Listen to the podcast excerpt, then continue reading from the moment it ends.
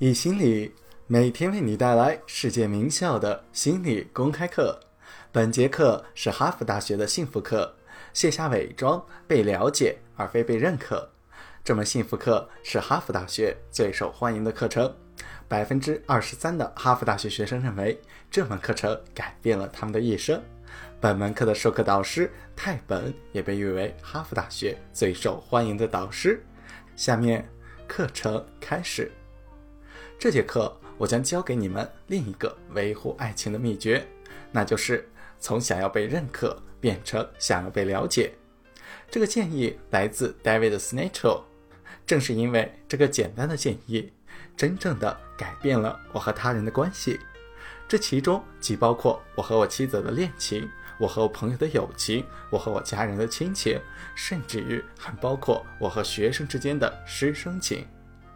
这种改变。对于维持激情至关重要，对于维持友情、维持快乐、维持个人内心以及人与人之间的快乐都至关重要。这意味着什么呢？什么叫做被了解而非被认可呢？首先，一系列的心理学家在他们的研究中都表明了，如果我们想在蜜月期后仍然保持着激情，我们就需要形成一个更加深层次的亲密关系。那些接受我们调查的情侣，他们已经共同生活了几十年，但却依然保持着充满激情的恋情。很不幸，这样的伴侣少之又少。但是，这样的感情又确实是存在的。他们的一生都在努力培养，而非去寻找亲密的关系。你们知道怎样培养亲密的关系吗？这就需要你逐渐的去了解对方。不停地加深理解，像了解自己那样去了解对方。这同样也意味着，如果我们下定决心想让对方了解自己，我们就必须要敞开心扉，我们必须要吐露心声。这意味着我们需要彼此去分享，不只是那些在首次约会中分享的精彩美妙的故事，还要包括一些我们不怎么自豪的事情。也许这是我们的缺点。是那些我们耻于提及的、让我们觉得不舒服的、不为人知的事情。这些事情我们不会也不应该在首次约会中提出来。很多情况下，甚至在五年、十年之后，我们都不会讲出来。只有经过长年累月的信任累加，我们才会逐渐的袒露出来。有的时候，我们袒露的是一些我们自己都不知道的、被我们压抑了很久的事情。但是这个是需要时间的。这里就回到了 David s n a t c h e 的研究，也就是那些最为幸福的伴侣，他们五六十岁的时候的性生活要比十八二十岁时候的还要好。这并不是说二十岁的时候就不好了，而是说他们五六十岁的时候要比年轻时还要好。为什么呢？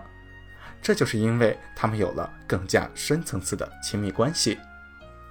如果我们能够充分理解激情关系的本质，这段关系有很多的东西值得我们期待。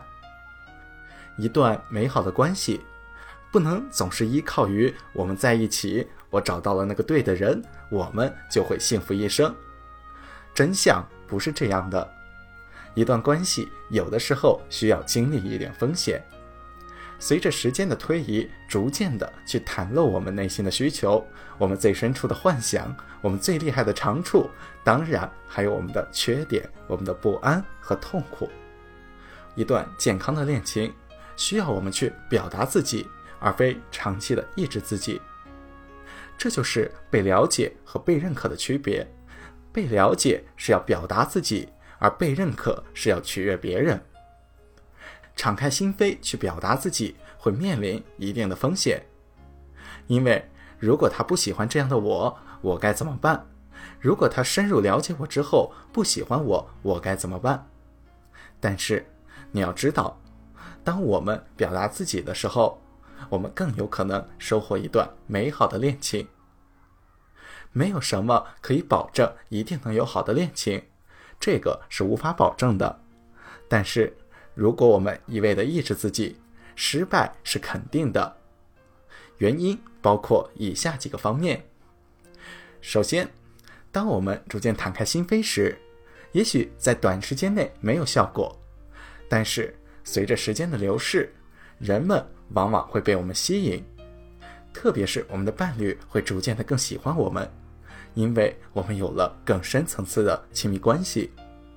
即便有的时候，他们对于刚了解的关于我们的事情，并不是很喜欢或者是赞赏，但是久而久之，真诚的人会吸引到他人，而且这种方法也适用于人际关系领域，它适用于友情，适用于提高领导力。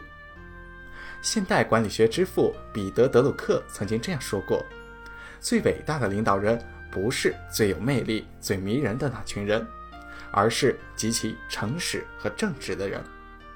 这样的领导，他的下属会长期的追随他。无论是团体间的人际关系，还是个人之间的私交关系，只要我们坦诚，我们就更有可能被容纳和接受。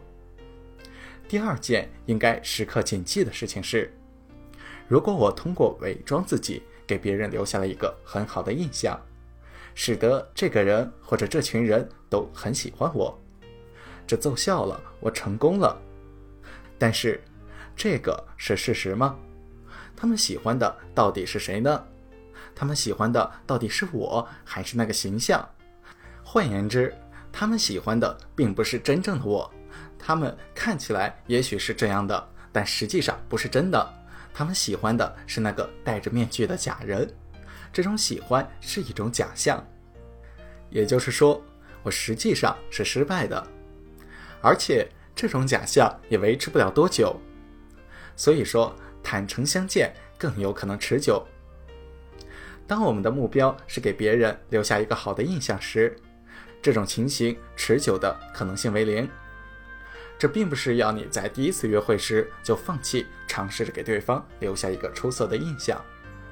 很多人从第一次乃至第十次约会，都在努力的给对方留下深刻的印象，这个是没有问题的。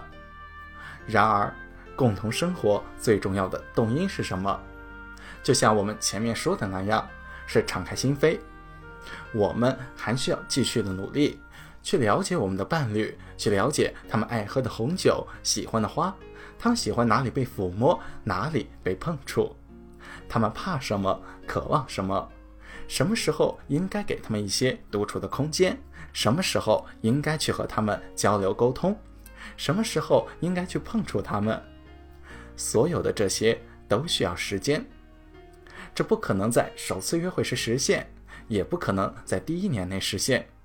不会在头十年或者三十年内全部的实现，这意味着我们要用一生的时间去了解对方，营造一个一生的美好恋情。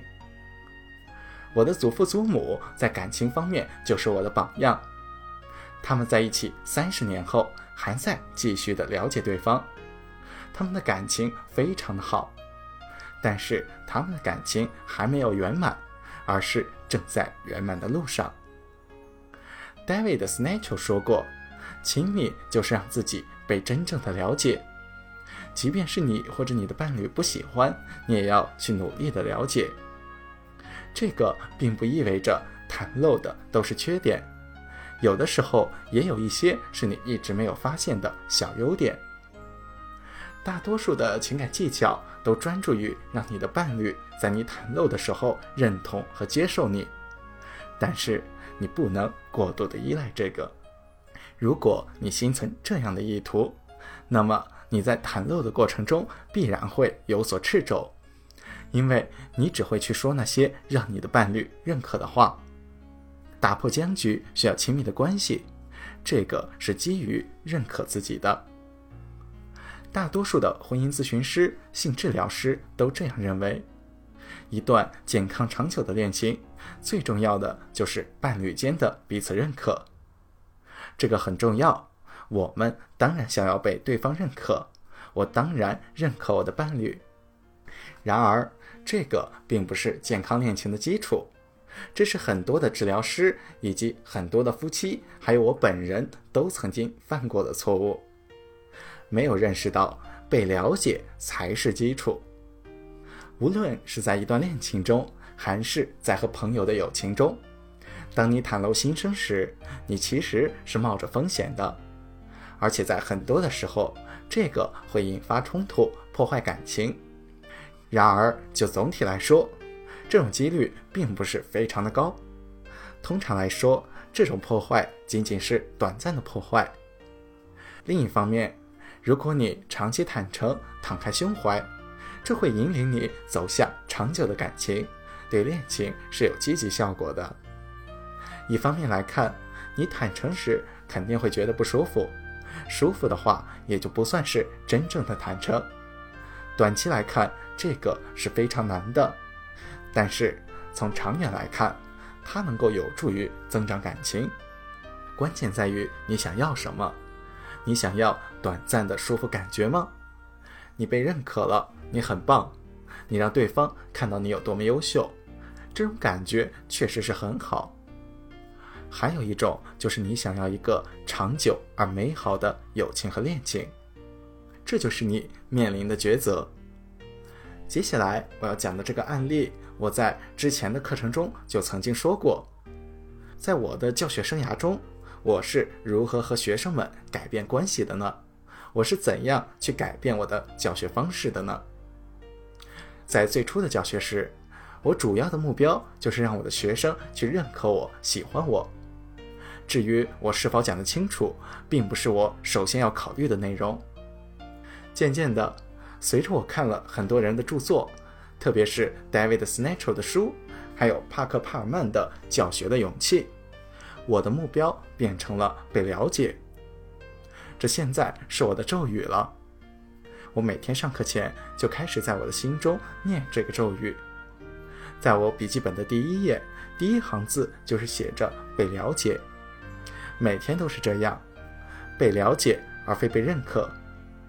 这个改变了我和学生的关系，也改变了我的教学方式。原因有以下几个方面：首先，当我心里总是想着。我要让我的伴侣还有我的学生感觉我很厉害，这个时候我的压力会非常的大，这样很难给我带来了太多的压力。但是如果我站在这里说，我想要让我的学生更加的了解我，这个就变得简单的多了。当我站在我妻子面前时，我心里想，我想要被我的妻子了解。而不是说让他有个好的印象，被他认可时，我觉得和他在一起变得轻松了许多。这是第一个要点。其次，长期取悦别人会造成一个很大的缺点。如果我们总是戴着面具，试图让自己看起来非常的完美，让学生喜欢和认可我，这样也同样会伤害到学生，因为。如果我擅长伪装演戏，扮演了一个完美老师的角色，我实际上就会变成一个很差的榜样。久而久之，我会伤害到我的学生，因为那个完美的我是不存在的。如果有人向这个完美的形象看齐，无论是在情感中还是个人问题上，都会不可避免地造成完美主义，而这个也常常的通往失败和不幸。然而，当我想要被了解时，也就是说，我可以将我的缺点、我的失败、我的焦虑、我的真实的我展示给大家时，这样我就变成了一个更好的老师。这要比那个完美的形象更加的平易近人。除此之外，这个也让我变得更加的快乐，因为我在这里和你们分享，我在和你们分享我一部分的内心世界。我与大家分享的是我最喜欢和最关心的，被了解而非被认可，这个是一个说起来容易做起来难的事情，但是从长远来看，这个的好处是远远大于弊处的。明天我们会讲一下如何处理感情中的冲突。本段课程到此结束，欢迎点赞、打赏、订阅我们。